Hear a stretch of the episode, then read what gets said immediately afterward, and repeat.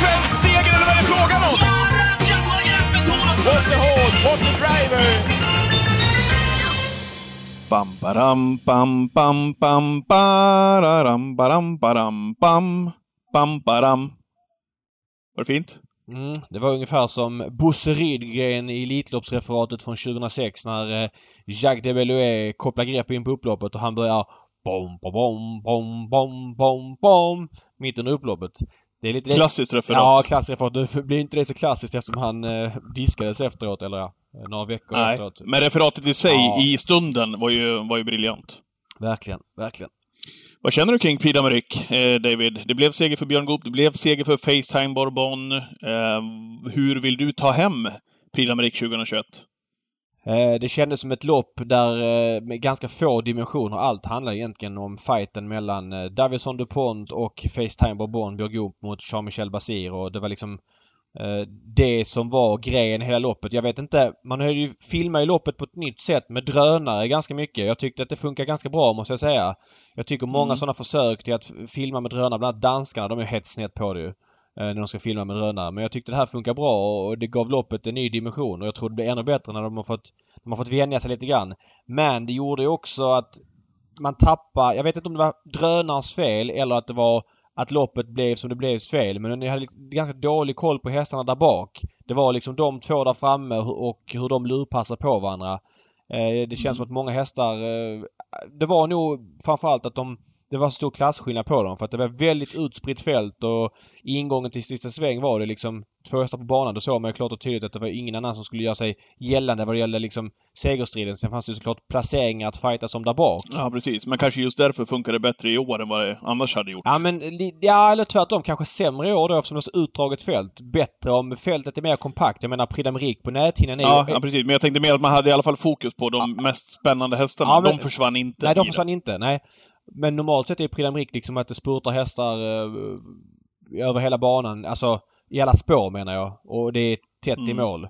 Men i år var det ju något helt annat. Och, eh, jätteimponerad av Facetime Bourbon såklart. Han var ju mycket bättre än vad han varit på slutet. Eh, menar att, att springa det där loppet och vinna på 10-8 är helt sjukt. Jag är fortsatt så otroligt imponerad av Björn Goop att han är liksom etta på deras bästa häst. Eh, det är nästan större för mig än, än att han vinner. Eh, nu är jag ändå ensam svensk. Tidigare var han ensam svensk med två segrar i Prix Nu är han ensam med tre. Och eh, det kan säkert bli fler framöver. Eh, så bra som han kör där nere och sådär. Sen blev det ju en snackis efter loppet. Eh, den så kallade incidenten när han eh, ger Basir en bredsida den... Björn Goop sa ju själv det efter loppet, att det var krig där ute. Mm. Eh, utan att liksom ställas till svars just för den själva, ja, som du ser det, incidenten, eller tacklingen som det ju var. Mm. Eh, det var ju det som var grejen i det där loppet, förutom att Facetime Bourbon svarar för den där prestationen han gör. Eh, men eh, vad, vad tycker du om den? Vad, vad, vad, säger du om det krig som Björn berättade om? Ja, men jag tycker ju så här att man flyttar på varandra lite grann i Frankrike, det kan jag väl någonstans leva med och framförallt när det sker typ på upploppet där hästar är trötta och man, man ska liksom, man kan armbåga sig fram. Det har jag lärt mig acceptera men jag tycker att travloppet förlorar en dimension när du inte tar en risk genom att köra spårsnålt. Att köra spårsnålt är närmsta vägen till mål. Du får ett bäst lopp men det innebär också att du tar en risk. Att du inte kommer ut, att du sitter fast. Men här tar man ju inte en risk utan här gör Björn Goop lite som han vill. Vilket Basir är helt medveten om. För Basir sticker ju inte dit benen. För gör han det så blir han ju påkörd. Och, och vilket Basir också och, hade gjort. Ja, men, uh, och Basir kör ju så, så, hela tiden liksom. Men jag, jag, jag... Björn, han, han, Johan Untersteiner fick väl smaka på Basirs ja. medicin. Var det loppet efter ja. tror jag när, när Untersteiner hade Dear Friend? Ja, var det inte Gas Miraz han hade? Det en... Ja, det var det. Förlåt. Ja. Gas Miraz var det, precis. Ja. Mm, helt rätt. Jo, men exakt så var det. Men jag, tyck, jag, jag tycker det att, menar, nu fick ju Björn Goop eh, dra fram Davison DuPont hela vägen och, och att Björn Goop går ner i rygg på Bahia Cano. Ja, när går ner där? 700 kvar. Jag minns inte exakt. Det ska ju vara förenat med risk att Basir kan bara lägga sig i dödens lugn och se till att Björn blir instängd, I varje fall liksom in på upploppet. Men nu, nu vet ju Basir att det är ingen poäng att lägga sig där för jag kommer att bli utskickad ändå. Och vice mm. versa likadant. Och då tycker jag travloppen tappar en dimension. Jag menar, du måste ju ta en risk när du väljer det bästa loppet. Annars är det bara för alla att lägga sig på innerspår och så gå ut när man vill. Då blir det liksom väldigt svårt för dem där bak.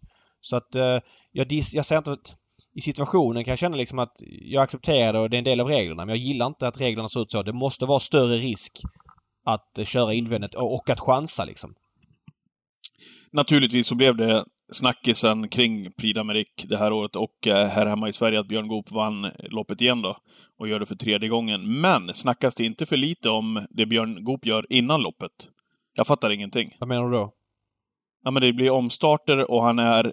Alltså, han är så sjukt skicklig och tar för sig när han ska in i, i i smeten där igen innan de ska ut i själva tarmen där. Eh, och innan de ska ut för start. Att hitta position i gång efter annan i omstarterna. Medan man ser flera av de andra ekipagen är helt vilse i pannkakan. Jo, men det var när de ska in där. Alltså det är helt galet vilken prestation han gör innan loppet är igång. Men det är, helt, det är också sjukt hur han...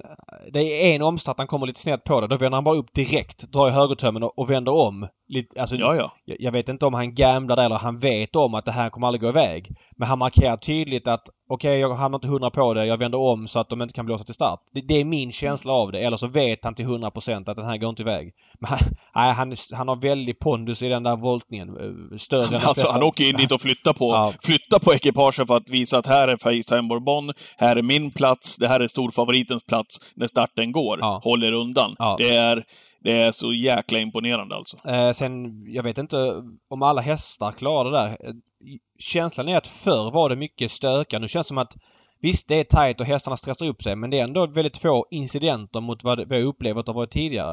Det känns som att alla är, finner sig i det där och hästarna är väldigt coola trots att eh, de är uppeppade efter provstarten och har väntat ett sånt där lopp. Mm. Um, ja, det, det, jag gillar faktiskt det momentet. Jag hade svårt för det förr men, jag tycker det är coolt när det är sådana här gyttiga. Ja. Ja, helt klart. Hur vill du, hur vill du stänga d'Amérique 2021? Nej, men eh, hur ska jag stänga det? Eh, ja, jag vill ju se Facetime Bourbon eh, i Sverige. Det är väl känslan liksom. Nu är ju Facetime Bourbon, det var han väl innan också, en av de absolut bästa någonsin. Eh, det är klart att han kan aldrig bli bättre än Varenne om han inte liksom kommer till Sverige och, och, och vinner Elitloppet då och visar att han klarar två hit eller och flyger till USA och visar att han fungerar där liksom eh, grejerna måste fungera alla, i hela världen för att han ska vara bäst någonsin. Jag tycker fortfarande det finns mycket ogjort för honom. Och menar, nu är han sex år. Han är ju hårt tagen hela vägen. Ja, känslan är väl att han kanske gjorde sitt bästa lopp i karriären i söndags. Det har jag sagt lite tidigare. Jag tror han peakade förra mm. sommaren kanske. Ja, det trodde man. Ja, det trodde man. Eh, men eh, de här toppningarna kostar ju så nu får vi se lite grann. Men jag vill ju såklart se honom på fler ställen. Nu har han liksom erövrat Frankrike och, och så här, nu kan vi det. Nu vill vi se liksom... Elitloppet verkar ju ändå stängt. Ja, tyvärr. Nu har ju dels Guato ändrat sig varje vecka med Eagle fram och tillbaks. Men det verkar som att ägarna här är väldigt bestämda och så hatar det snacket. Ja, han ska många stunder betäcka i år men kanske färre stunder nästa år. Man bara, vad är det för blaj? Ja, men alltså, ja, det där, ska, okay, ja, men okay, av, intresset går nog ner för honom att betäcka och nästa år är han sju men det hinner hända hur mycket som helst på ett år. Så det är inte ens, att de ens pratar om det är bara larvigt. Så att, eh, det är år man vill se honom. Jag tror inte han är nästa lika bra nästa år. Det är känslan. Dagens gäst så småningom kommer att få kommentera eh, såklart någonting om Facetime Bourbon också, givetvis. Äh, nu, det kommer vi till strax. Okej. Okay. Nu, nu ska du, Va? ska du hemlig, hemlighetshålla honom där också. Du kan säga Malmrot får kommentera det sen. Ja, men det, det vet ju alla, men mm. Malmrot ska ju få kommentera ja, det givetvis ja. så småningom. Mm. Ja. Eh, Okej, okay. eh, lördagens V75-tävlingar ifrån Eskilstuna. Vad eh, tar du med dig därifrån? Det jag tar med, med därifrån det var att jag både i Twitchen och i podden eh, i stort sett lovade seger för Sorbet. Det blir seger för Hawk Cliff istället. Eh, det är ungefär det jag tar med mig därifrån. Och vi, att man fick en panginledning med Malkin. Men vad hjälpte det? Det började bra med Malkin och sen fortsatte det ännu bättre med att man fick bort Bansky. Så man var ju på målen efter två avdelningar. Den där ständigt överspelade Bansky. Jag fattar inte hur, hur hon kan sluta... Du hade någon tweet om det, någon jämförelse med ja, men eh, alltså, Maharadja. Så här, vissa hästar... Maharadja hösten 2011, han var ju favorit. Han stod ju under 1,50 mer eller mindre. Fem starter i rad och brände alla fem hösten 2011.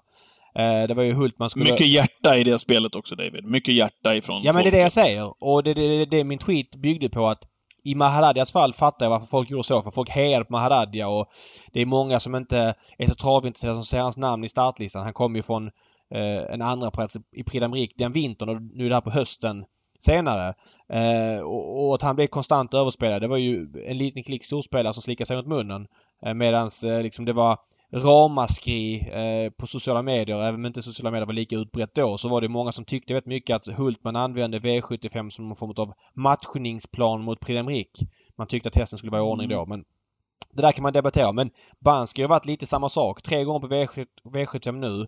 Eh, hårt spelad varje gång och nu menar 56% Jag fattar också att uppgiften ser lämplig ut men och det här är ingen efterhand utan det här är en häst som har väldigt svårt att sticka nosen först. Det spelar liksom ingen roll hur långsamt hon får köra. Så fort det är liksom upploppsstrid och det vankas avslutning på lopp så är det tomt i tanken eh, sista 50 och, och, hon vill helt enkelt inte vinna. 57 procent blev hon i lördags. Mm. Uh, det var många duktiga spelare som gick på henne. Någon, någon speltjänst och sådär. Det förvånar mig väldigt mycket. Nu är det inte så att eh, jag alltid har rätt och, och, kan säga så. Ja. Med med pondus. Men, man, kan säga, men, du, du, ibland du, har man rätt och ibland har man fel. Men den här hästen vinner ju sällan. Det är det jag menar. Alltså, hon, hon får ha passande uppgift hon vill. Det spelar ingen roll för hon, hon är liksom en häst som bromsar till slut. Punkt slut. Alltid. Mm. Du har placerat Bansky i ett fack kan man säga. Ja, det har jag gjort. Det är en häst man har kommit rätt på. Vi pratar ofta om hästar man kommer snett på det. Men här har man kommit rätt på det. Mm. Eh, Var det något annat du kom rätt eller fel på det vad gäller lördagen då? Eh, ja, jag kom väl... Det var väl det som var bra. Det var ju Malkin och eh, Banski. Det var med kung. Sen var det ju helt iskallt. Eh, ja, eller var det det? I twitchen, så, ja, I twitchen så surrade du mycket om Solkattens Ferrari. Ja, vi pratade mycket om att hon var underskattat startsnabb. Eller han var det. Det var han ju också. Blåst till mm. spets mm. båda gångerna och det var väl också ganska rätt ute. Så där var man väl ännu mer kung. Sen så Håkliff. Den är inte omöjlig om man garderar liksom. Men jag gick också lite halvkort där och där blev det fel.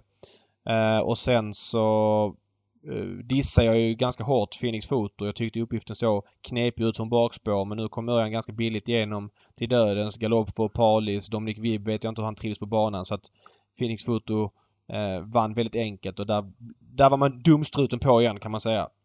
Eh, så kan någon säga jag fattar inte hur Nevis kunde ta bort eh, Phoenix Foto. Den, den är, han var ju uppåt Svante Eriksson och sådär. Så att det där är ge och ta. Uh, och sen sista loppen minns jag knappt vad som hände så att... Uh... Nej, Josef, jag, jag, jag spikade Josef Boko på mina system. Mm. Uh, samtliga där, uh, liksom Sorbet. Och så fick jag det till mig. Vad är det för jävla skitspik du valde? Till och med när de hade gått i mål. Hur fan kan du spika Josef Boko? Vem sa det? Jag bara, fan, va? Vem sa det?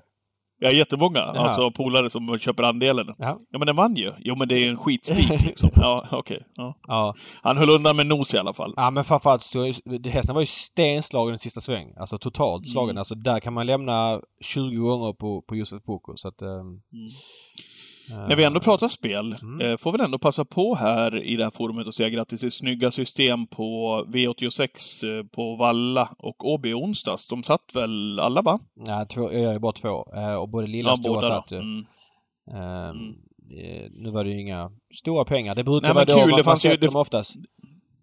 Ja, nej, nej. Det, det, potential. fanns ju potential. Speak Global all, all over och så var det ju ganska heltäckt där i mitten när det kom typ tre favoriter på rad med Baron Frontline och den här eh, Oskar J-hästen på Valla och eh, en till i loppet innan. Men det är, det är sånt som händer. Det är alltid det är viktigt att, att få lite driftpengar också för en själv och alla andelsköpare. Så att, eh, tack Patrik! Fin spik i Global Above All vill jag bara flika in. Mm. Eh, Tycker jag var, det var snyggt ja, jobbat. Tack så mycket! Mm. Okej, okay, eh, vi nöjer oss vad gäller V86-tävlingarna där. Eh, det var väl inte så mycket att hänga i gran i övrigt heller, väl? Nej. Global Winner var bra. Global Winner var bra. Ja, första gången på kort distans. Eh, honom hade jag lite feeling för också inför faktiskt. Det kändes som att han gick ner rejält i klass mot vad han mött tidigare. Nu kommer han inte spets, men han vinner det loppet även om han får vandra i dödens. Um, ja. Kändes som att det var en ny upplevelse för honom att springa på, på kort distans. Det var ett mycket längre distans för honom. Så att, uh, det var ju kul för Global Winner att han fick vinna överlägset. Mm. Okej, vi tar oss an eh, veckans gäst och han heter, det är ingen hemlighet, Anders Malmrot ska vi ringa upp nu. Ja, hallå! Anders Malmis Malmrot med oss. Kul! Sportchef på hey. Solvalla. Hej, välkommen! Tack så mycket. Tack, tack. Anders Malmis.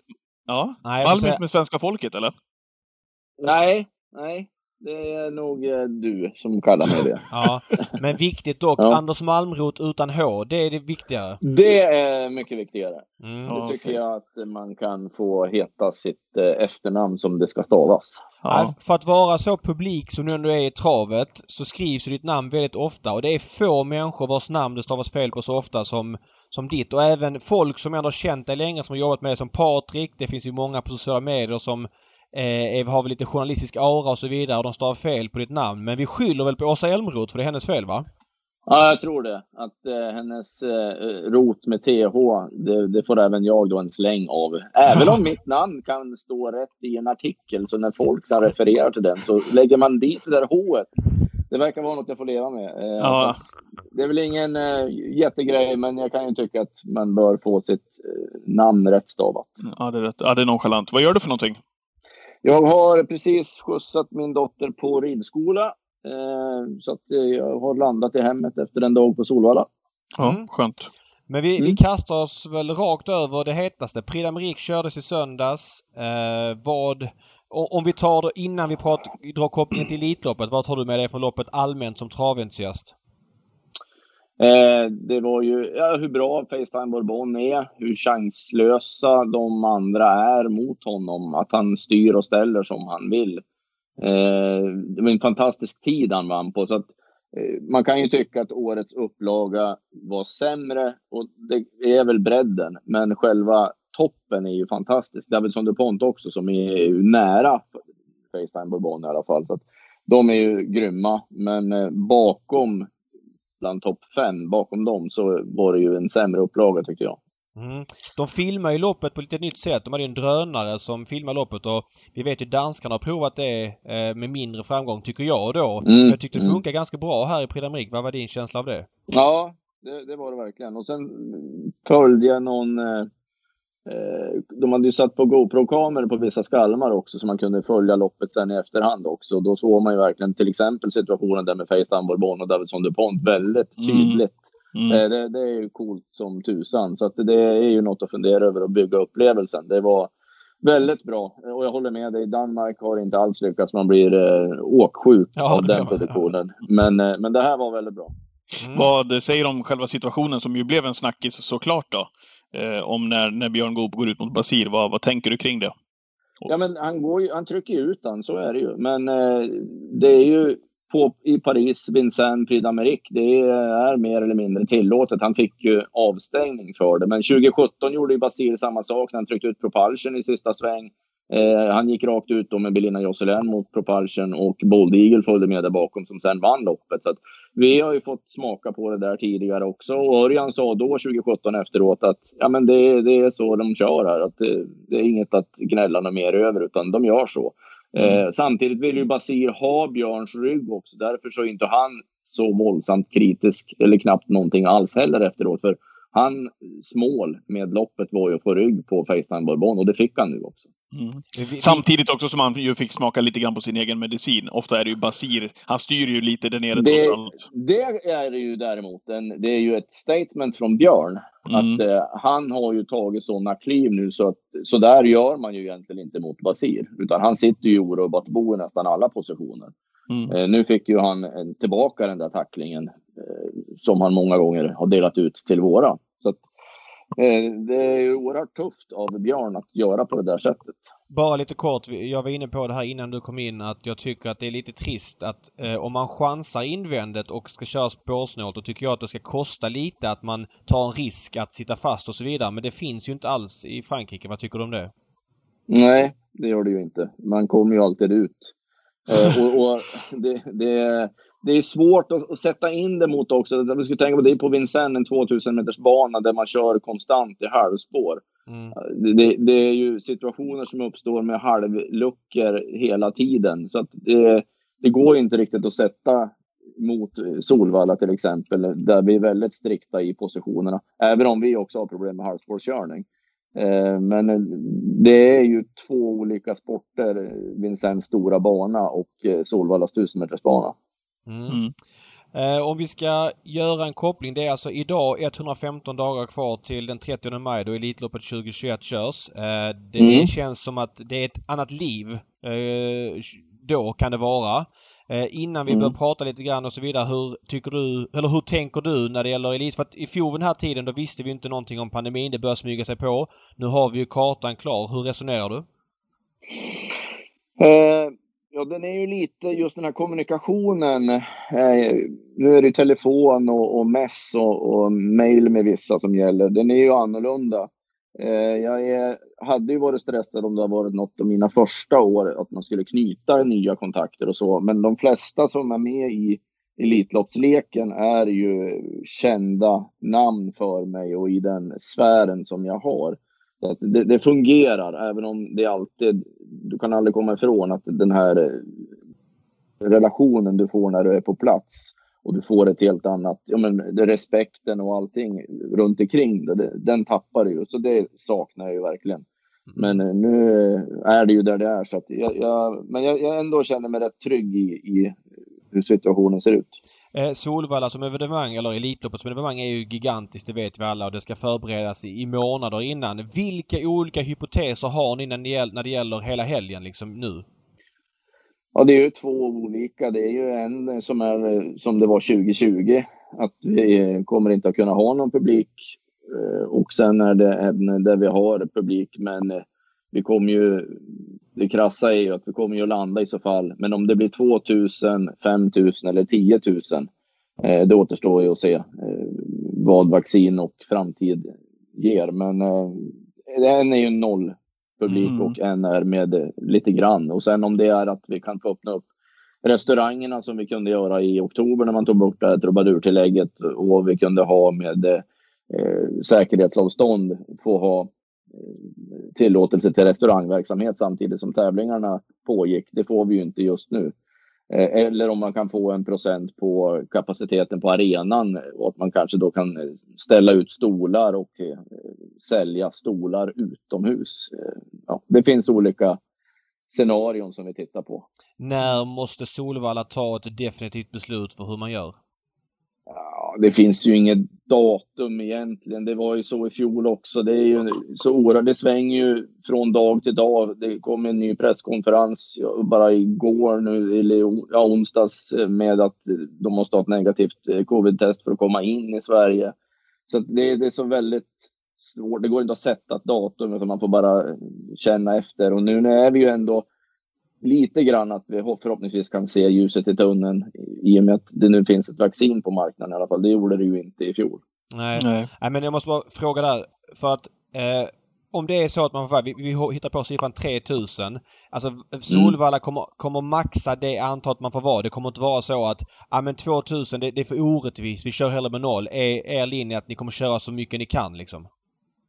Ja, det har jag ju svårt att tro att vi inte skulle göra. Alltså, för vi har, våran arena är ju så stor. Mm. Den är gigantisk. Så att eh, kan vi sprida ut, sen vi leker med siffran 3000 personer så är det ju ingen eh, det är ingen trängsel med det. Det är ingen trängsel, utan då är det ju vid, då, då måste man ju, man måste tänka till med entréer och toaletter och det är sådana saker och vid serveringstillstånd. Men själva att titta som publik på lopp och sprida ut det på Solvalla, det är ju inget problem.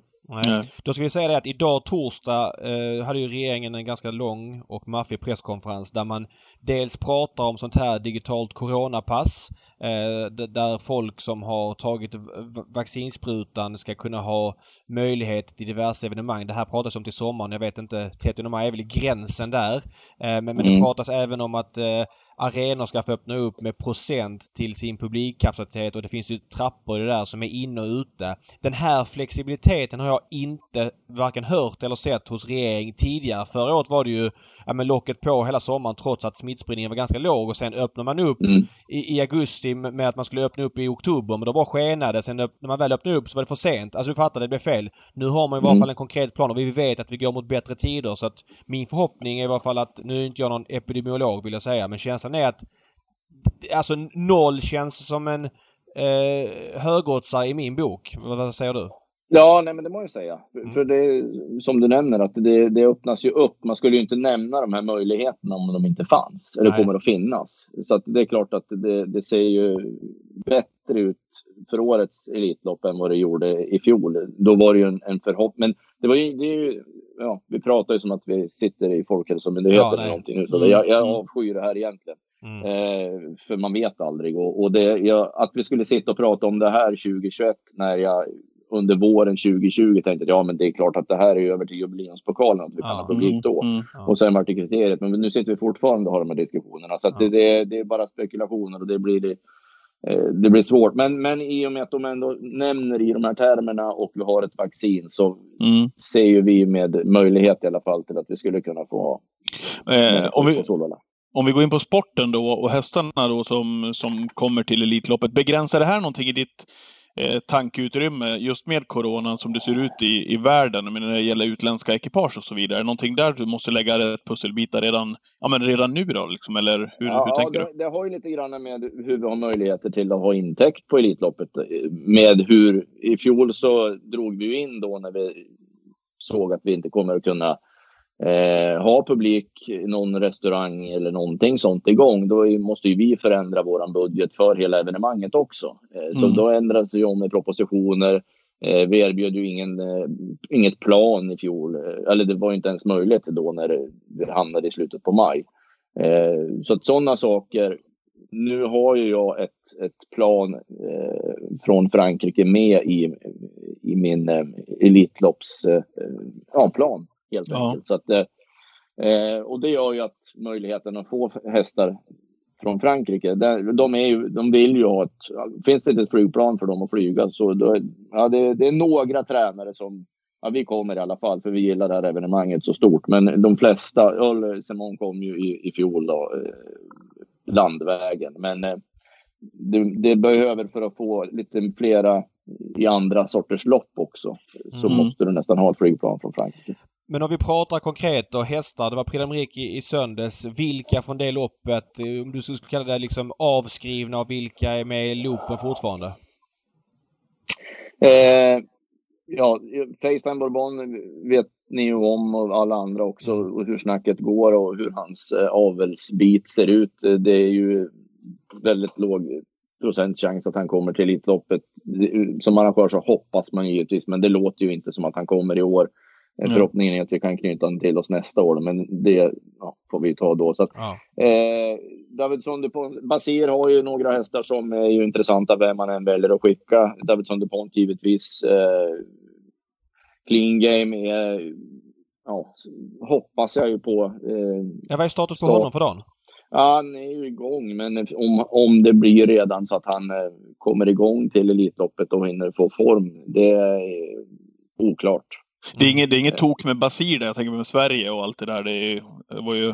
Nej, jag, jag har inte fått det. Och det, det är ju lite tråkigt som att man inte själv är på plats. Som i, i söndags då, då när han inte vill ge några intervjuer. Om det är till media Nej, eller om, om det är någon, någon i någon sfär som man har någonting emot. Eller ja, om man själv är där så får man ju den. Då- Då är det ju, ja, är det no, eller jag har inte haft något problem med Basir och han har ju skickat hästar och eh, vi, vi har haft en kontakt när han, den, ja den är ju på Basirs Mm.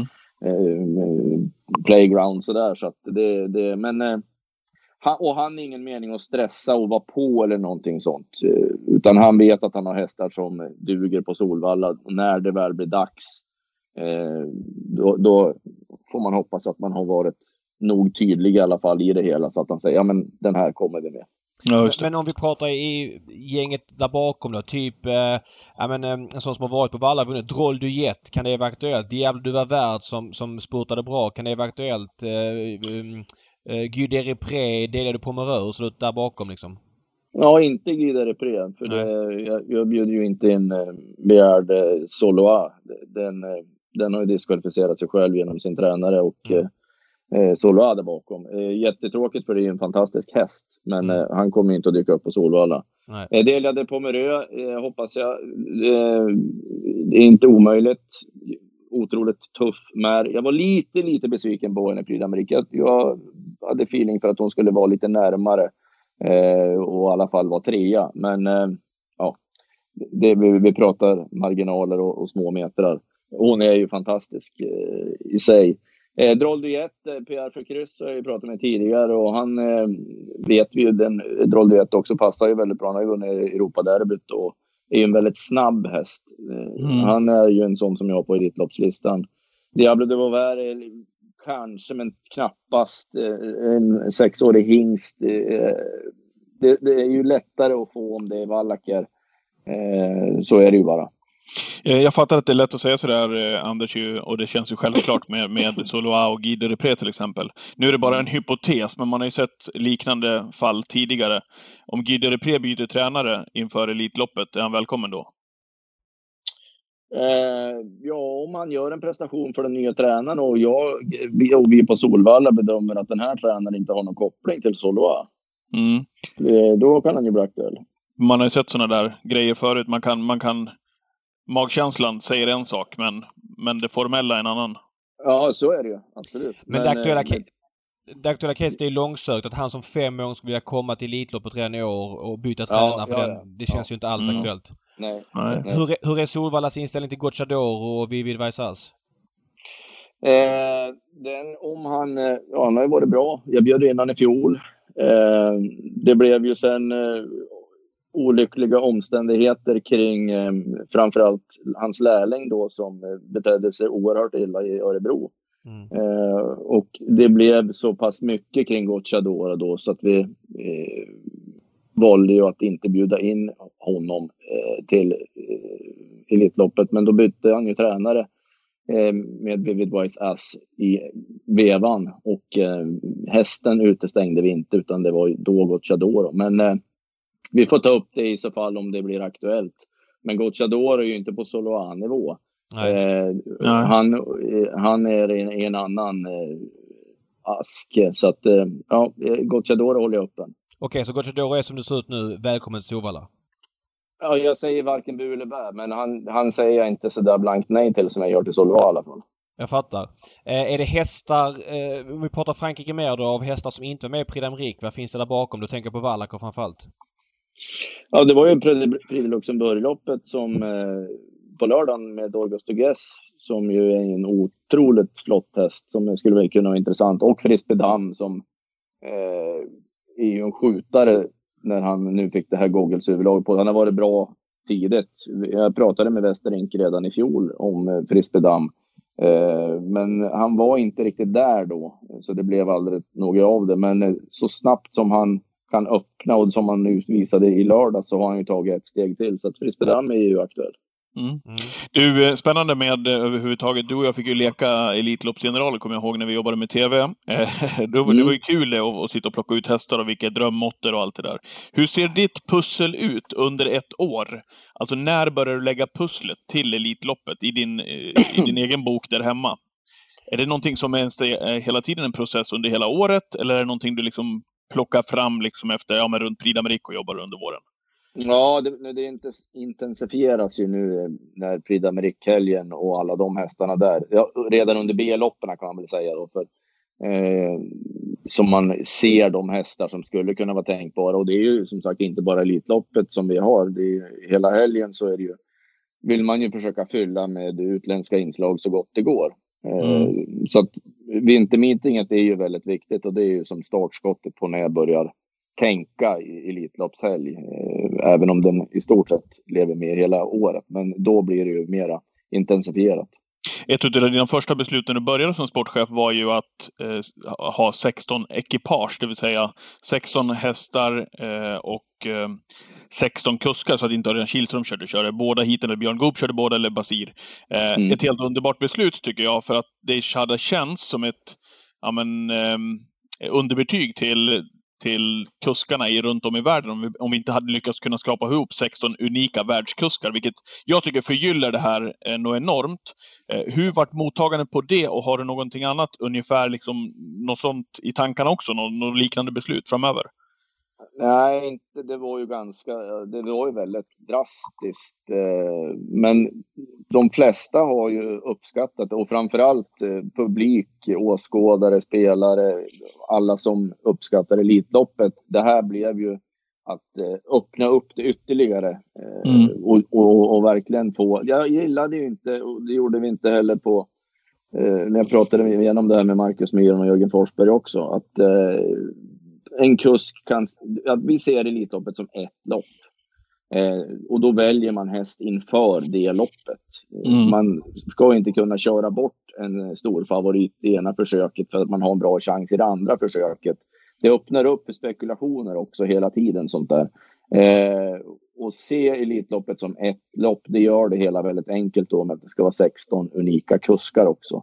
Eh, och jag tycker det har landat väldigt bra. Sen är det alltid några som, när de hamnar i den här situationen och måste välja, då blir de irriterade givetvis. För de vill ju köra så många bra hästar som de har möjlighet till. Men Eh, jag känner mig väldigt trygg i det beslutet och tycker att det har landat väldigt bra. Ja, det gjorde ju det.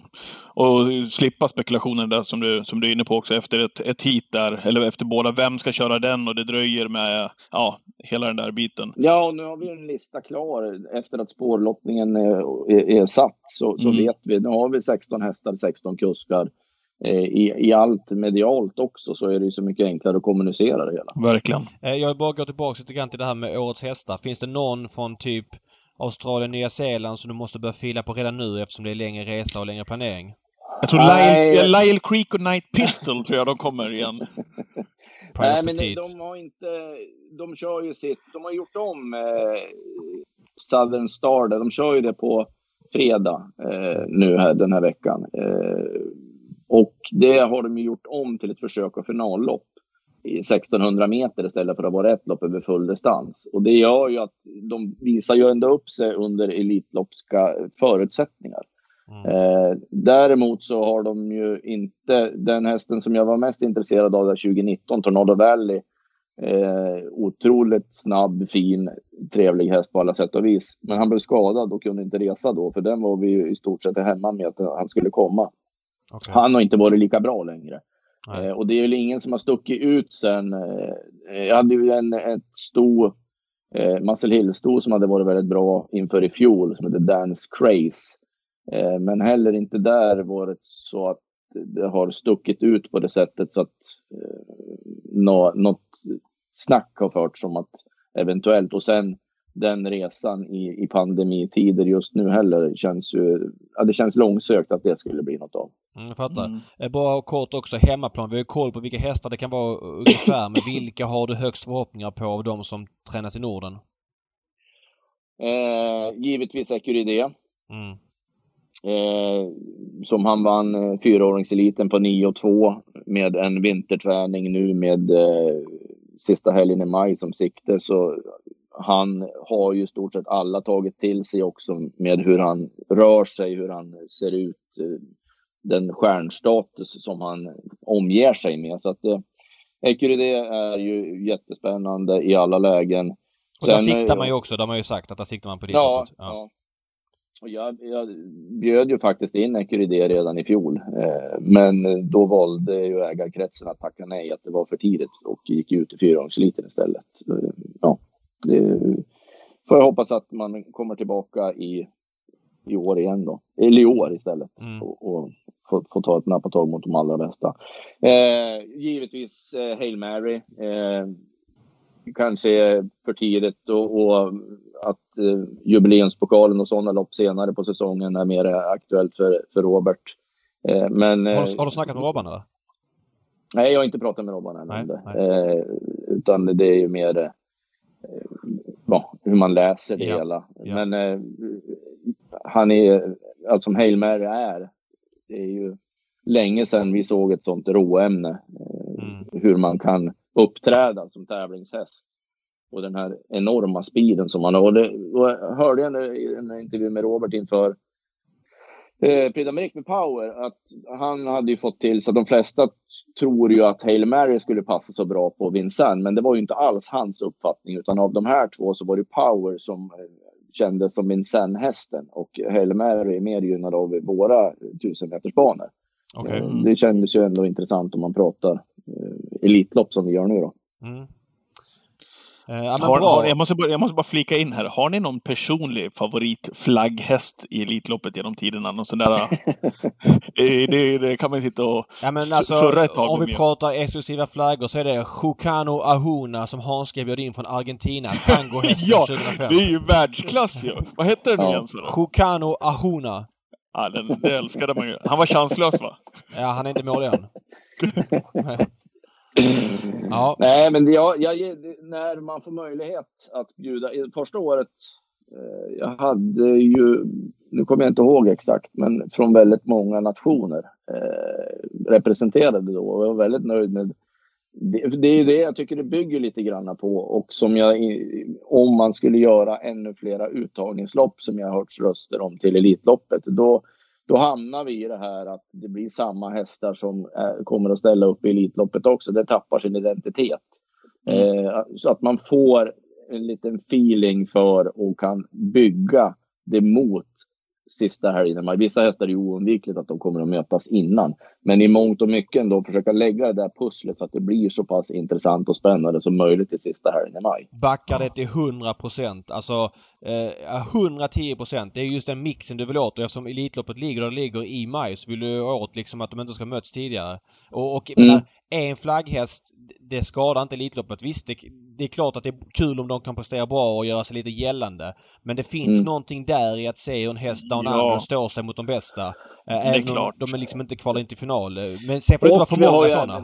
Ja, ja, men och sen, vi har ju även ett ansvar med det Elitloppet också. Vi ska ju bygga, det är ju det största vi har, och bygga travsporten vidare ut i världen också så att folk överallt som har häst i intresset att mm. de tänker och vet vad Elitloppet är. Så bara sen jag bjöd in More Time eh, då 2018 så är, snackas det Elitlopp varje år nu.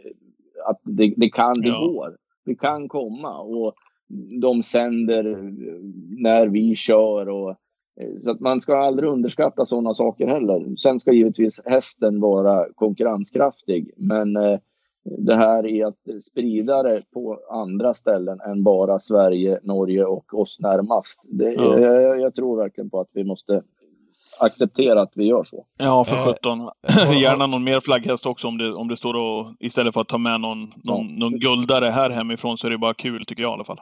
Eh, mm. Fråga på det du var inne på lite grann. Förra året var ju speciellt då med Coronan och det gjorde att vi, det kanske blev lite att ni fick köra lite fler kvallopp och Elitloppet blev annorlunda. Men tidigare har ju ATG dragit åt det hållet. Det var ju den här vägen till Elitloppet som eh, något år mm. var det Örebro, sen var det Algot Scotts minne också, sen var det och så vidare. Och det blivit att vinnaren i Olympiatravet får, vinnaren i Finlandia får. Eh, och ja, det är lite olika. Jag ser inte någon tydlig linje där. Vad är din syn på det och vad vill du Det att det finns gå? ju en linje och det är att vi har, det finns ett avtal med ATG mm, i den här vägen i Elitloppet och det lever ju fortfarande. Eh, och där ska ju två V75-omgångar, två gulddivisioner, eh, vara direkt kvalificerande till Elitloppet. Så okay. det finns ju ett av, avtal på. Får du välja vilka två? Ja, ja, Gävle är ju givet, eh, tycker jag. Och det bygger även Gävles eh, omgång väldigt starkt. Och vi får Elitloppssurr kring den helgen också. Mm. Eh, sen var ju då när jag började Algot Scotts eh, det uttagningsloppet på Åby, men det bytte jag till Olympiatravet, Paralympiatravet. Mm. Eh, för jag gillade inte... Eh, i, i, det är ganska safe att ha Olympia, Paralympia ja. eh, vinnaren vidare. Den eh, ska ju... Det ska vara till något konstigt om inte den här vinnaren ska vara med i Elitloppet. Mm. Däremot kunde ju man få en mindre bra häst från ryggledaren i Algot Scotts minne. Eh, ja. Och den, den kändes inget bra. Så därav blev det bytet. Av och det loppet försvinner nu för nu ligger Olympiatravet på den dagen, 8 maj, ja. ihopslaget. Ja. Så det är inget problem längre. Eh, men med de andra loppen, det var ju även de här eh, Sen har jag onsdagsloppen. Kvar Eh, för eh, Finlandiajo ligger kvar som ett direktkval eh, eller direkt kvalificerande lopp. Eh, Finland är väldigt viktigt för Elitloppshelgen. Vi har ju oerhört många tillresta finnar eh, ett normalt år.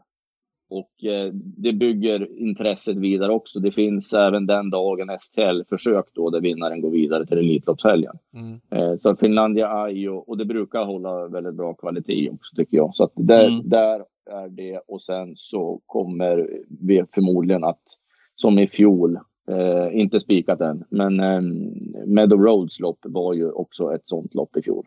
Men i fjol var det väl båda de onsdagsloppen? Det var Dators Evs lopp också tror jag? Visst var det? Nej. Att, jo, Nej, för att, vi, vi, vi vann väl ett och att, Förlåt, vad sa du?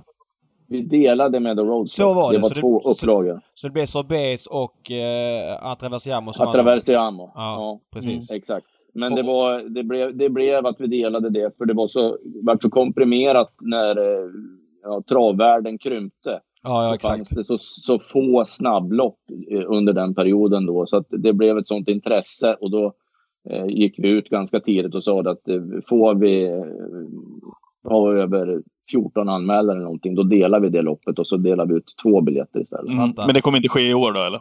Nej, inte två biljetter. Nej. Sen om, om hur vi gör kring det, det är diskussioner som vi för just nu. Bara kort, mm. vad är fördelen tycker du med att ha just det loppet som ett inbjudningslopp? Riskerar inte det att vara någon som halkar in från tredje inner, alltså inte tredje inner, men du fattar att du inte har full kontroll och att hästen kanske måste formtoppas lite innan?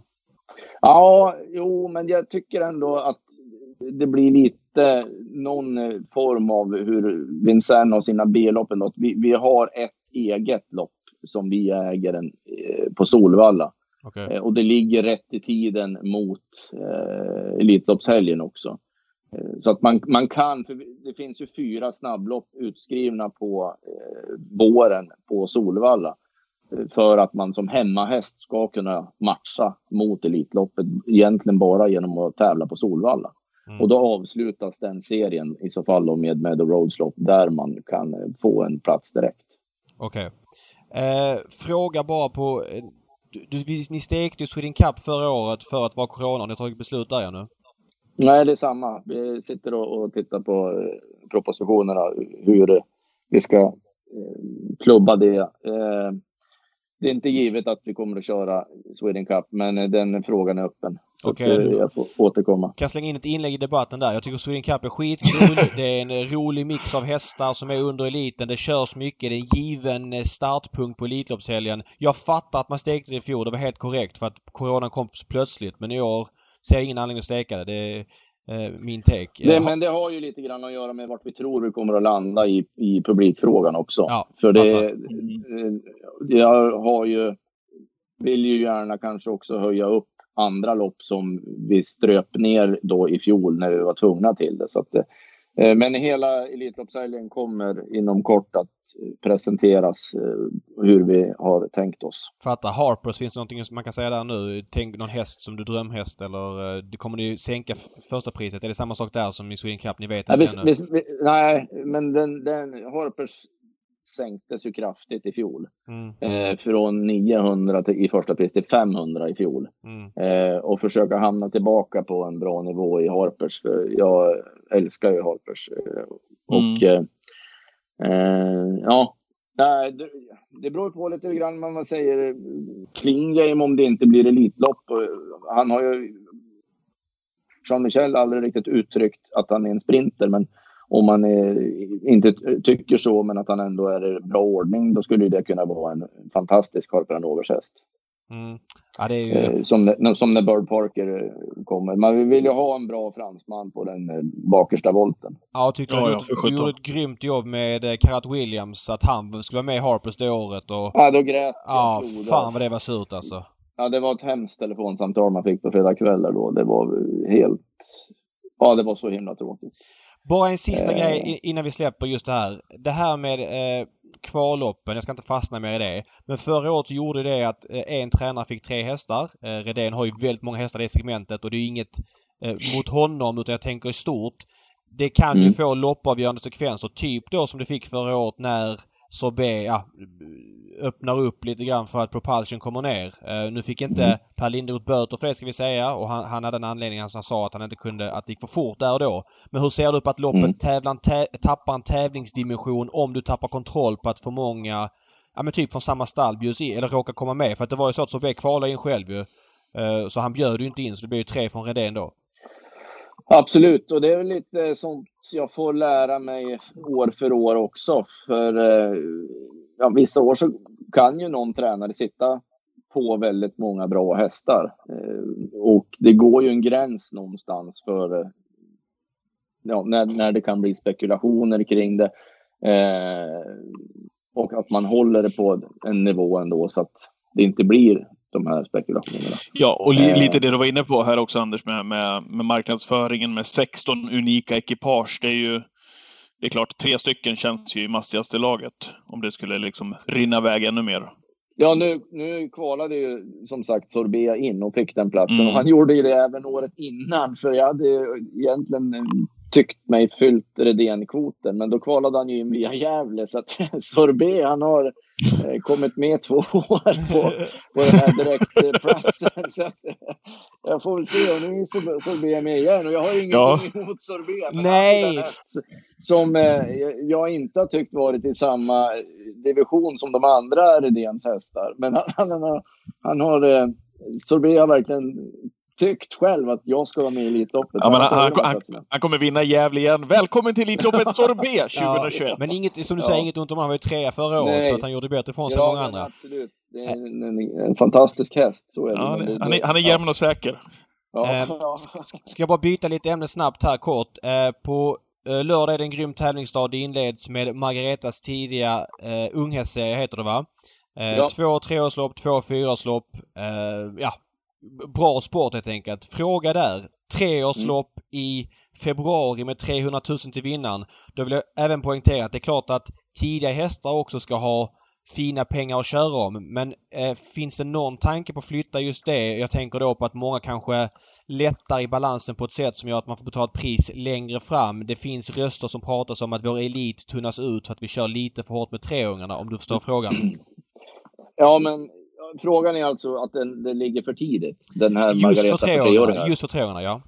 Ja, men samtidigt är ju Margareta-serien gjord på det sättet och därför blivit en sån succé att det ska spridas ut eh, på det, och det sprids ut på väldigt många händer. Att du, du har möjlighet att matcha din häst någon gång under de här fyra deltävlingarna som är, så har du möjlighet till pengar. Och den första omgången då har vi valt att ha öppen för alla treåringar. Och det är ju egentligen då för att de som har varit igång som tvååringar har tjänat mycket pengar där i svampen eller uppföljningslöpning eller något av Breeders Crown-loppen till exempel. De kan förlänga säsongen med en månad och sen kan de börja vinterträna för de stora loppen. Så att de har ett lopp till tidigt som treåring att gå emot. Som Good Vibes till exempel nu har gjort det till på lördag.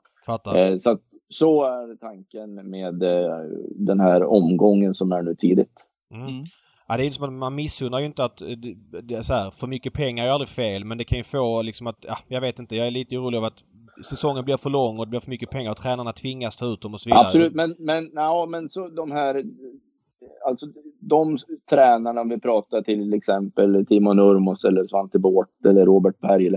De vet vilka hästar i stort sett som, som är top notch som de siktar med mot de här stora loppen senare på säsongen. De är inte med nu eh, nästan uteslutande. De kommer senare. Men de som de har i ett mellanskikt, de tar de de pengarna tidigt när de finns. Ja. Eh, så att det, det, blir ändå att många hästar får bra chans eh, att tjäna fina pengar. Ja.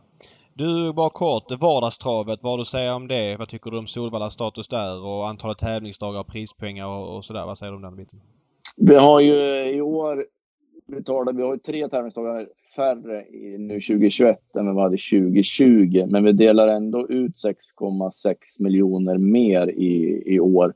Nu ska vi säga att vi tog mycket stryk i fjol för de nedskärningar som blev till 2020. Det var ju i treårsloppen och i eh, STL V75-loppen. Och det är ju där vi har vår huvudsakliga grund. Så att vi hade ju ett ett rejält tapp inför 2020. Vi hämtar igen en del av det nu till i år. Mm. Eh, så att vi ligger ju...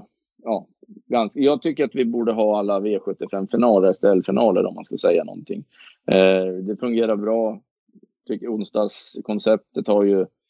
Eh, man kan alltid... Det finns alltid för och emot med sax eh, och så, men eh, det tåget som rullar just nu och den produkten den är svår att opponera sig mot samtidigt också när vi har mellan 30 35 miljoner i omsättning varje onsdag. Eh, så att med antalet tävlingsdagar tycker jag vi ligger bra. Eh, och eh, i övrigt så är det bättre i år än vad det var i fjol. Jag håller med dig helt och hållet gällande saxen på onsdagar. Jag, jag hatar saxen på onsdagar. Jag kommer alltid stå för det. Men det går mm. inte att lägga, sätta sig på tvären när draget är som det är just nu. Nu har Norge också kommit in på onsdagarna och det har blivit ytterligare en nivå som du säger över 30 miljoner med deras pengar. Så att man får nog bara acceptera läget och, och, jag vet inte, hitta på något annat i så fall för den produkten är farlig att röra känner jag också. Ja, men det har jag sagt. Ja. Världsklassprodukt rent spelmässigt att sitta hemma. Alltså det är världsklassprodukt. Världsklass. Ja, jag, jag hatar det, men det är ju, man får tycka olika. Jag sa det när du sitter hemma alltså, David? Jo, men visst, men, men det, det för inte travsporten framåt. Skitsamma, det har vi snackat om hundratals gånger. Bara... Ja, så, är det, så är det. Nej, men vi, vi, vi, vi, pratar ju samma, David. Så. Ja. Vi tycker ju en sak i grunden men samtidigt är det svårt att blunda för verkligheten. Ja, exakt mm. så. Och det måste man kunna säga, vara stor och säga liksom. Man vill ju ändå travsportens ja, ja. bästa och lira folk, ja då får vi acceptera läget. Så är det. Eh, några ord om din son Viktor Malmroth som eh, för mig oväntat valde, eller inte för att jag känner honom jättebra, men att han blir aktiv och så snabbt har etablerat sig. Hur ser hans verksamhet ut idag? För visst jobbar han åt Svante först men tränar även någon häst själv? Ja, men den äh, finns ju en, en förmån hos äh, Svante att man kan ha en egen häst äh, hos honom. Så att Vega Face som hästen heter, då står ju hos Svante Båt, men de tränar Viktor och hans tjej Lovisa tränar ju Vega då när de är klara med sitt jobb hos Svante så tar de ut henne och kör intervaller och rider dressyr och vad som krävs för dagen. Så att det, det fungerar ju väldigt bra och han trivs otroligt bra hos Svante Båth. Det var, en, det var en stor stund framförallt för mamma och pappa kan jag säga. Mamma och pappa Malmrot när Viktor vann sitt första lopp. För då, då var det inte så många på plats. Det var väl Rättvik va? Eh, Jajamän. Mm. Det var breddtrav eh, i Rättvik. En, eh, det var inför veckan innan Elitloppet tror jag. Ja, det var några veckor innan Elitloppet, en, torsdagkväll eller någonting, så vi bilade upp mm. dit då. Och han fick vinna med Mio Dea sitt första lopp. Det kändes mm. helt overkligt. Ja, det var kul. Men kan ja, du, beskriva, kan du ja. beskriva det hur travsporten, alltså hur det har fått en ny dimension för dig ytterligare en? Men du har varit spelare, du är sportchef, du har varit TV-expert. Men att se sina barn välja den vägen ja, det, och lyckas liksom. Det är ju guldkanten i tillvaron. Eh, ja. Det är verkligen så. Och han har ju själv känt att ja, men jag vill prova att vara aktiv som kusk. Och det, för han har ju varit med mig eh, i alla år så och följt med i tv-studion och, och suttit bredvid ibland när vi har sänt och det och tyckte det var häftigt. Och han var ju lite inne på media och kanske ja, såg jag ett tag då att han skulle stå där och, och i, i trav-tv och tyckte det såg väldigt spännande och, och kul ut. Och ja, termer och hur man pratar, det har han ju hört från mig i alla år. Så att det var ju inte tu tal om det. Men sen har det varit fotboll som har gällt för honom i, i sportslig aktivitet. Så att det, att det skulle bli som aktiv i travet, det kom ju ganska sent. Utan det var ju när vi var nere mycket hos Stefan Persson och, och en god vän sedan länge. Och så började han köra ponny men tyckte att det var ju när han fick köra en stor häst då sa han det här, det här är det roligaste jag gjort pappa. Wow. Det kommer jag aldrig glömma. Ja, då, då har han ändå provat det mesta i, i sportväg så, men, men när han fick köra stor häst, då kom han tillbaka och sa det här är det roligaste jag har gjort. Pappa. Ja, men jag förstår, jag, jag, jag förstår, jag förstår de där känslorna du hade där när vi träffades i Rättvik, när jag fick greppa in, när jag fick greppa in Viktor. Molly, min dotter, är nio år. Hon håller på att ta licens nu. Hon har ju några lopp kvar eh, med ja. sin ponny. Det räcker med att se henne i volten och komma iväg i volten på kör åt rätt håll och ha liksom koll på häst eller ponny och allting. Alltså det är, jag, jag står ja. rörd vid sidan av bara. Jag sitter och bara följa ett, ett licenslopp för ponnyn. Jag förstår de där känslorna. Ja, alltså, det, just i den sporten man tycker så mycket om. Ja, verkligen. Mm. Och se dem hantera en, en häst då på ett sätt som... Jag alltid önskat att jag själv skulle vara aktiv på det sättet inom travet. Jag har kört eh, häst med referat och eh, skärp från morsans badrock. Dörr typ och kört Pixies eh, kriterier när hon galopperade sista sväng typ. Men, och alltid tänkt att jag kommer att köra lopp ändå. Men det har aldrig blivit av. Men nu känns det som att jag kan lägga det åt sidan för det... Viktor tar det vidare. Där är vi många som har varit tror jag. Den där äh, vid sidan ja. av. Ja. Johan, e- Johan Edlund också lärde mig, lärde mig säger jag, i vuxen ålder, när man kör om en bil, då kan man också leka att man, man kör en häst ja, ja. och så måtta in, måtta in när man kör om. Så att det, eh, finns, det finns många sätt. Man jajar in dem. Ja, arbetsskador för oss staketkuskar. V75-finaler på Solvalla, Anders. Eh, du får inte spela, det ska vi vara noga med att säga. Du får inte spela Nej. när det är lopp på Solvalla, va? Hur, hur, hur, känns det förresten? Du tycker ju det är kul. Jag tycker det är kul, men eh, nu och det var mer från början så vanans eh, makt eller vad man ska kalla det. Men eh, jag är så upptagen, man har så mycket att göra en tävlingsdag. Så att det, nu hinner jag inte ens reflektera över det. Under veckan så läser man startlistan, men nu läser jag dem ju på ett helt annat sätt än vad man gjorde tidigare. Eh, kolla spetsstrider och det och när jag inte jobbar på Solvalla, det är som en lördag förmiddag, då gör jag ju det inför mitt vanliga V75-spelande. Men när det är på Valla, då, då är det så mycket annat som ska roddas med och vara med och mm, titta på och fundera över. Så att, äh, det där med, med att jag inte får lira på Valla, det, det funkar. Mm. Mm. Men jag tänkte det när vi ändå har det. Du har ju koll. Eh, du vet ju hur man analyserar travlopp. Så jag tänkte att du kan vara med i vår mm. korta lilla genomgång här till loppen eh, på, eh, på lördag. Vi börjar med V71 Storeliten. Åtta hästar. Var det bara åtta anmälda? Jag har inte kollat listorna. Om det var det? Åtta mm. anmälda? Ja. Ja, det var en som försvann på uh, förbehåll tror jag. Okej, okay, okej. Okay. Uh, ja, på en annan propp. Ja. Mm. Favorit på V75 blir mest troligt Ultra Bright. Vad har du för känsla inför det här loppet? att Ultra Bright är eh, tillsammans med Galactica är bäst. Men eh, jag, jag, har ju blivit, när man springer efter lopp och sådär, jag har blivit för jäkla imponerad av Gobi Princess när hon kommer till ledningen. Nu vet jag inte om hon gör det den här gången, men eh, hon bollar ju med Racing Brodda senast. Om man eh, får feeling för att Gobi Princess kommer till ledningen så ja, Mm. Mm. Inne, inne på samma linje också. Det hörde vi också när vi hade Andrea här med i, i podden tidigare också som ju var inne på samma linje där som dig Anders. Att kommer hon till ledningen så är hon en helt annan häst än vad hon är bakifrån. Så att vi får väl se om hon kommer dit. Men jag håller med dig. Det är otroligt fin häst som är på väg upp mot de här samtidigt som Ultrabright ju väl har passerat sitt Zenit. Så att ja, jag är enig. Ja, Ultra Bright mm. känns ju numera bättre bakifrån, det är känslan. Det känns som hon har galopperat i ett par spetsstrider men däremot presterat bättre bakifrån på slutet. Jag tycker det är en favorit i stor fara i alla fall. Mm. Eh, V72, eh, där det blir... Är två storchampionatsvinnare. Galactica och Ultra Bright. Det är Just det. Ja, Just det är Mm. Eh, V72, eh, Demon Ima blir väl förmodligen omgångens, mest största eller omgångens största favorit. 68% nu. Anders, vad känner du för honom? Ja, fantastisk häst helt mm. makalöst fin. Och har så lite pengar. Nu har han ju kommit upp lite grann i klass, men det är ju inget mått på vad han kan. Eh, nej, det, det är en blivande stjärna om man håller ihop. Ja, men jag är inne på samma sak. Jag äger ju häst med, ehm, med Bosse där som äger Demon Ima. Nu kanske mm. inte jag får säga det här, men Bosse, jag tar den ändå. Eh, han messade och skrev att undrar om inte det här kan vara min nästa Day or Night In, som han ju också ägde hos Johan. Eh, mm. Han väntar på den här. Eh, det är så otroligt mycket massa och mycket häst i Demonima så att eh, jag förstår vad han menar. Och det var ju Day United in också, men den ja. rör sig ju mjukare än vad Day United in. Ja, den var ju lite knuten, knölig ibland så, men den, Demonima är ju så otroligt fin. Ja, Nej, men han vinner om man är vid normala sunda vätskor. Sen är ju procenten vad den blir då, men så är det. Mm. Mm. Uh, Precis, han är väl bror med Dejan in väl? Uh, fast Dejan in efter Muscle Hill. Uh, Okej, okay, så er take, yes. take är att han vinner helt enkelt? Ja. Ja, då går vi vidare, ja. ja. Då går vi vidare till V73. Eh, klass 1-finalen. Ganska jämspelat. Knapp favorit just nu 5 Moritai Degato. Vad säger du Anders? Vilken utveckling! Ja, verkligen. Jag var oerhört imponerad. Näst, nu har den vunnit både på Solvalla och Gävle, men avslutningen på Bergsåker när han kom. Det var nästan mm. bredställ runt sista sväng.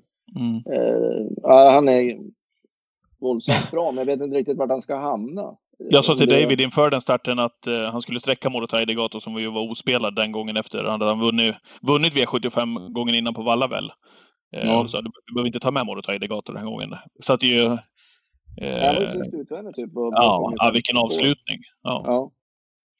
Ja, jag, det är en sån där häst som jag följt och väntat. Det är väl många som kanske har gjort det, men Sweetman eh, tror jag kommer att vinna V7. Men om det blir nu eller inte, det vet jag inte. Men om man skulle komma till ledningen tror jag Sweetman har vettig chans att vinna ett sånt här lopp. Men mm. sida sida med Days of Our Lives vet jag inte om man har ledningen.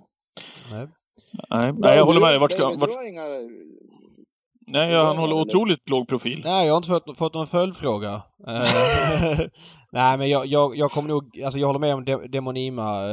Det är väl en trolig vinnare, men jag kommer nog att prova gardera som om det stannar 60 plus procent. Det, jag menar, det är någon final och sådär. Jag, jag får gilla läget helt enkelt. Hoppas att Parblaser kan komma till spets där och i, i V75 3. Jag vet inte. Det, jag vet inte. Astrona Centesac. Jag, tycker, jag läser lite tips och tidningar och, och, min bild är ju inte att den ska vara så mycket sämre bakifrån och tror till och med att det är ett plus när det är en final över 2-1.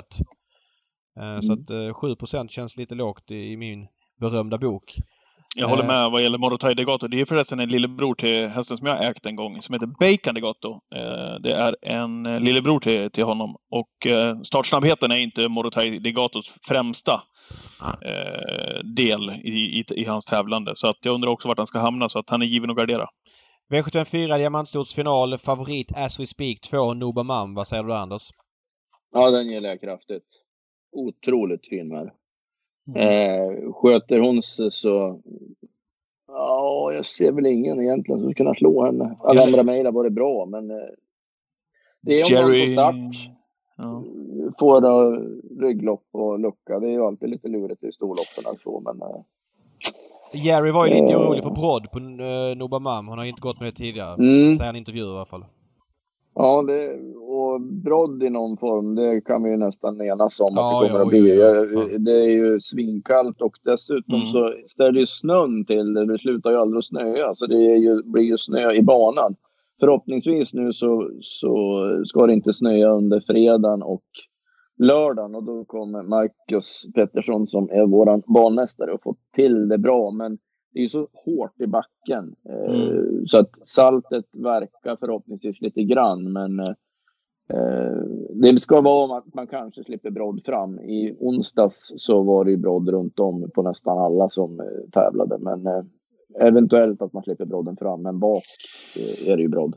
Det bryr sig i alla fall inte Lupin Håleryd, nummer 15, någonting om i alla fall, med tanke på vilka banor hon brukar springa på. Nu tror jag att jag, när jag kollade till att hon var, stod väl halvhårt inne i det där loppet och utgångsläget blev ju vad det blev. Men vilken form man har på, på hästarna. Eh, dunder och dessutom så är Erik Adielsson upp. Nu är läget iskallt, men eh, jäklar vad fin hon har varit, Lupinen. 6 procent mm. just nu, så att eh, hon åker med. Hon åker med. V75 Ja, David, ja tack. Där kom den. Eh, nej, men jag gillar eh, Hillbilly Woodland. Stod 20 meter efter den här Lorelei Marie och gick en rejäl repa det loppet. Eh, om Oskar Ginman kan få det spårsnålt så tycker jag 3% är intressant. Det är ju det med favoriterna. Alhambra Mail med spår 4 i volten messade lite med Jeppson innan. Han, han, säger att han är orolig för det såklart. Och vanlig vagn är ett minus för henne. Och Visst, Nobamam mm. kommer till spets, bra chans. Men Brodd oroar lite grann och det är lite ospelat där bakom. Så att eh, chansar på att de kommer bort lite grann. Jobba Ginman, jobba Ginman kommer du stå hemma. Ja. V ja. V755 eh, favorit 6 Algot Sonett. Vad säger du Anders? Åh, jag älskar Algot. Och det, det, och det, det gör du av rent personliga ja, skäl från mamman, eller hur? Ja, för Hilda har inte... Det här är ju Hildas eh, riktiga revansch på något vis. Att det, det blev så bra med Algot som han visade tidigt. Jag trodde han skulle vinna kriteriet. Jag såg han eh, på Bergsåker eh, när han vann inför en månad, kanske innan kriteriekvalen. Så hur ska de slå den här i kriteriet? Men han fungerar inte och det blev inget mer av det. Men nu tar han ju alla steg som behövs. Sen om man ska vara så stor favorit och bara vinna, det vet jag inte. Men det är, är otroligt snyggt. Och som han måttade innan senast också. Och Wäjersten i sammanhanget, jag tycker han är, är ruskigt vass. Och han sitter så fint i vagnen och han gör nästan alltid de här bra taktiska valen också. Det är sådana som vi behöver som både kör och tränar själv. För vi kan inte bara ha kuskar, någon måste träna dem också. Och det är så kul med Daniel Wäjersten tycker jag. Mm, jag håller med helt och hållet. Eh, det finns ju på kartan, eller ganska mycket som tyder på att det blir en initial första rusning. Sen kan Örjan kanske få ta över. Det är väl loppet över men jag vet inte. Det känns som att också att blir det den här rusningen så kan Örjan kanske hamna en bit ner och då känner den i spets att ah, han har inte kommit än. Jag testar i ledningen och då kan det bli dödens. Eh, det är ändå ganska tuffa hästar. Det etablerar silverhästar. Typ Knight Brodde till 5 eh, jag menar Remarkable Feet eh, har jag en känsla är bättre bakifrån än när man varit i ledningen de två senaste. 1 just nu. Om man garderar. Mm. Mm. Eh, V76. Eh, gulddivisionens final. Favorit 11 Disco Volante. Vad säger du Anders? Mm. Otroligt svårt lopp att klura över för vart Dragster hamnar och om Gareth håller upp och eh, jag tror, jag tycker nästan att på full väg att Disco Volante är bättre bakifrån. Eh, mm. han, han, fungerar så bra i rygg och då pullar han inte på samma sätt heller. Och om det skulle bli lite öppning och så går eh, Lubrano på typ 1200 kvar med Pacific Face och så kan Disco Volante rygga den. Mm. Eh, ja, då, då, jag tror ändå att han har vettig chans att runda. Men jag förstår inte riktigt varför eh, Pacific Face, jag ser, slog upp spelprocenten, 5 procent. Är det distansen kanske som ja, kanske kan är kortaste laget? Möjligtvis då, men, men prestationen senast. helt chanslös på ja. Pacific Face senast. Ja, det går inte att göra senast. bättre lopp än vad Pacific Face gjorde senast. Det var ju, då var det ju i och för sig som du säger 2-6, men eh, mm. om man är sådär lite spelad så, så skulle jag ju hålla upp han tidigt. Eh, det känns som att Erik Adelsson sitter lite grann på leken. Laddar inte han och spetsar förmodligen Garrett Book och då tror jag att Book har en bra chans att spåra runt om. Mm. Laddar Erik, att då är det stökigt och då kan vad som helst hända. För att, Men om äh, inte Erik laddar, vad händer då? Vart hamnar han då? Ja, ja precis. Konstigt. Nej, han måste prova. Nej, fast det som talar emot att han ska prova det var att hästen blev het senast när han laddade på Kalmar. Uh, och visserligen inte direkt, men han fick sig en tryckare sen Jag tror man vill undvika det liksom. Eh, jag tror man vill köra bakifrån men man måste ju få position också såklart. Man kan inte bara glida ner i banan från spår 6. Jag tror inte Anders vill uttala sig men David, är, vi överens om, vi, om att vi säger att Dragster inte vinner på lördag i alla fall? Nej, jag tror inte han vinner heller, nej. Nej, nej, den tar vi bort. Det är nu David kommer med sin vinnare och sin favorithäst genom tiderna. Antonio Trott. Nej, jag tror på Garrett Booker. Jag tror inte att Erik laddar så pass mycket. Jag tror att Mark kan hålla upp och som han ser ut sen som mål tror jag han kan leda länge. Du släpper Antonio alltså? Ja, jag gör det den här gången. Mm. Uh, han är inte ospelad heller så jag känner att det får vara så. Ja. Uh, V757 bronsfinalen. Favorit as we speak. Gardner Show. Mm. Blir det inte stökigt spetsigt här? 1, ja, 3, 5 ska vi ladda i varje fall. Kan 1 hålla emot 3? 3 jag är ju tror inte det. Snabb. Nej, det tror inte. 3 är ju kuslig alltså. Och, men sen tror inte jag 3 är tillräckligt bra för att spåra en final runt om med skor. Nej, det är mycket möjligt att det är så. Ja, men det kan gå. Kan men, gå. Ja, jag tyckte den var våldsamt bra senast. Ja, fast 15 det, på varvet, Jägers... Det blir, det blir, sådana blir det ju aldrig i en final. Det blir Nej. ju aldrig 15 på Nej. varvet, utan det är ju... Eh, jag höll på att spela pajet varenda gång på slutet. Eh, det stäm, har ju aldrig stämt för han. Nu har han sport två och kanske kan få bra, ja men andra, tredje Ja men framförallt eh, är det Stefan Persson som kör. Jag menar, alltså han är ledarkopp och gör ett jättefint tränarjobb. Hon kör ju väldigt defensivt i loppen. Eh, mm. Det, det, är ju en intressant faktor tycker jag eh, som talar för Payet det är. Mm. Men jag, jag tror tre vinner. Ah, okej, okay, jag tror fyra vinner. Jag tror Garden Show, Örjan upp känns intressant. Han behöver inte vara med i någon spetsrusning. Kan glida fram.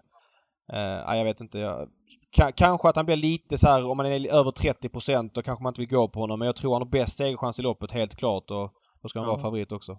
Ja, då säger jag Payet då. Mm. Mm. Då har vi två, tre, fyra. Ja. Vi, vi, får alla anledning att återkomma i det ärendet. Ja, det får vi. ja, men bra. Eh, då ska vi hissa och dissa. Eh, Anders kan väl få följa med in i ja, bakom scenen. Han, har, ja. han har en anknytning till det. Men börjar du hissa Patrik så ska jag ta dissen sen. Mm, varsågoda, här kommer vignetten först.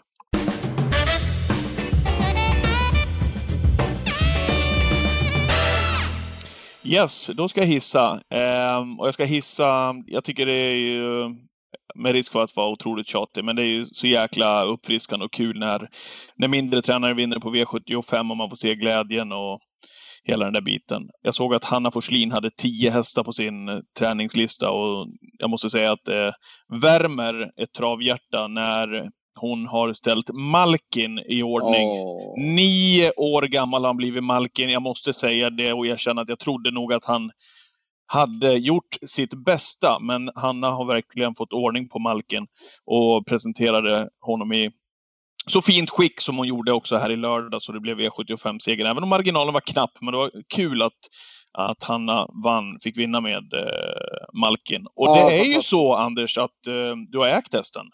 Ja, ja.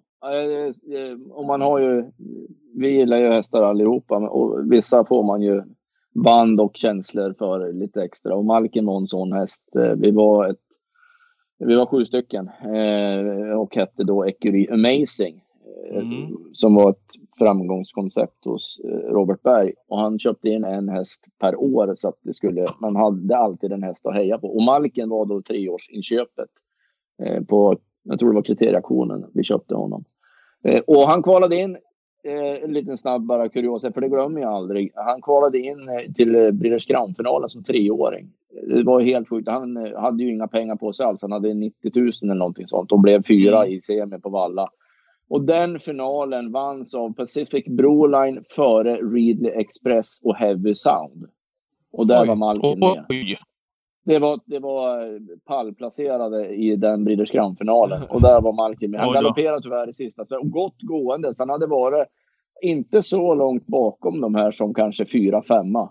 Det var helt galet. Och så, ja, nu när man vet, får lite perspektiv på det också. Men jag kommer aldrig glömma det sen, för man kommer ihåg sådana där lopp. Och Pacific Broland Reed Express Heavy Sound, det var en eh, rätt bra Breeders Crown-final. Där var Marken med som treåring och nu vinner Ja. han V7 som nioåring hos Hanna som har gjort ett så jäkla bra jobb med den. Det är så kul. Hon är så här frisk fläkt också eh, i hur hon kör. Hon Ja. är inte blyg för någon, hon bara gasar. Ja, Jag, jag gillar det så mycket så att, Ja. ja.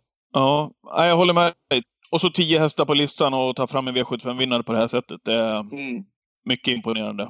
Mm, tummen upp till att hon körde Mm. själv också. För Örjan körde ju veckan innan och alltså han körde Ja, väl inte dåligt på något verkligen. sätt. Och nu hade hon ett lopp till i kroppen hästen. Men eh, nej. Häftigt Mm. att de kör själv tränarna. Jag håller med dig där Anders. Det är viktigt att vi har folk som tränar och kör. Inte bara liksom det ena eller det andra. Framförallt inte bara kör ska jag säga. Ja, vad kul Eh. att An- Anders kunde fylla på med den där anekdoten där på hissen. Det var kul. Ja, Mm. Då ska Mm. jag dissa eh, och jag väljer att dissa den här veckan. Ja men det är ett fenomen som är väldigt skumt här alltså. Vi har en eh, travtränare i Fabrice Solois som är dömd för dopning, den så kallade koboltskandalen som rullades upp 2016. Han får inte träna häst eh, och det är ju då så att hans, vad är det? Kusin? Nej? Eh, brorson. Ja, men det är... Ja, fasen är släktskapet. Ja, nu, jag vågar inte säga. Nej, jag det. Biljard heter han i Nej. alla fall. Han står Ja. som tränare och alla vet om att Fabrice är det som sköter träningen och det kan jag någonstans leva med för att det är väldigt svårt för folk att kontrollera eh, vem som är på en hästgård och att han driver träningen där. Det kan man liksom nästan leva med. Men att han då för det första släpps in på travbanor. Eh, jag fattar inte hur franska förbundet tänker där. Att han är på banorna men han får inte vara tränare. Vad gör han då på en stallbacke? Han borde ju vara portförbjuden på en stallbacke. Men i söndags när det är eh, Prix d'Amérique som lök på laxen. Då har man alltså en kamera på favoriternas eh, tränare. Då har man alltså en, bild på då eh, Sebastian Goratos som tränar Facetime Bourbon. Man har en bild på någon från Basir stall och en bild på Fabrice Solois. Hur är det möjligt? Hur kan man inte liksom ha, men jag vet inte, Eh, lösningar eller tänkt tanken att han är faktiskt dömd för dopning och vi väljer att lite grann att skita i det och bara köra på som att ingenting har hänt. Det är otroligt tråkiga signaler. Eh, jag tycker, som du sa tidigare Anders, att Solvalla inte bjuder in honom klockrent. Alltså den typen av folk måste vi få bort från travet och som ett statement, som en bana att tidigt göra klart att sådana bjuder vi inte in till våra event. Det ska ni ha tummen upp för. Och det var därför jag lät det hänga kvar till den här punkten för jag ville höra din åsikt. Men nu har jag hört den lite grann att ni säger nej tack till Sloa. Ja, och, men det, och det är ju Frankrike som eh, behandlar han på det här sättet. För när jag var och sprungen där, eller också de här Prix d'Amérique och Prix de France-helgerna, så han rör sig ju helt obehindrat. Det står Soloa på alla grejer som har med de här hästarna som startar. Journalisterna kimpussar han och det är som att eh, han lever sitt vanliga liv i alla fall. Men när till och med Italien, när jag var på eh, lotterian för, jag tror det var två år sedan någonting, han stängde ut för då var han där nere. Eh, Men de hade då eh, security på att kolla så han inte kom in på området. Så han smög runt staketet för att titta om han kunde komma in någonstans. Men han släpptes Mm. inte in då i Neapel. Så till och med italienarna hade tagit det krafttaget. Då har vi kommit ganska långt i det fallet, jag trodde jag i alla fall. Eh, Men fransmännen själva, de verkar inte ta tag i det som man önskar. Nej. Tråkigt men eh, ja. Bra statement av alla att eh, göra det klart och tydligt i alla fall så att det inte blir något missförstånd. Helt Nej. klart. Ja men bra Ja. då. Eh, vi- Underbart surr! Ja, Eh, Tackar så himla mycket. Anders, stort Yes. tack för att du var med. Jävligt kärnfullt snack. Jävligt intressant med ja, allting egentligen såklart. Men framförallt då öppningen som kom kanske lite grann från eh, regeringens håll idag. 115 dagar kvar till Elitloppet. Att det kan, vet vi inte ännu, spekulerar vi bara om att det finns en möjlighet att det kanske kan bli publik på något sätt förhoppningsvis. Det är väl, ja, det, är väl det man drömmer om Mm. på dagarna nu skulle jag säga.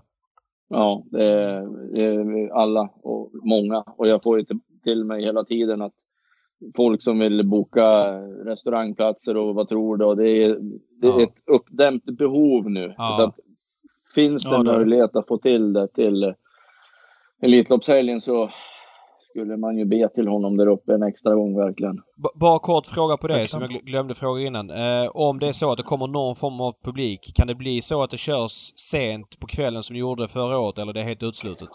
Ah, det känns... Jag ska inte säga för det blev ju... Vi fick ju ett oerhört... Eh, nu var det ju en exceptionell situation i fjol för just då när det lite det var ju ingen annan sport som Nej. kördes. Nej. Vi var ju helt ensamma. Så att det, det går ju inte att eh, sätta sig in i det vi hade då och, och få sända det.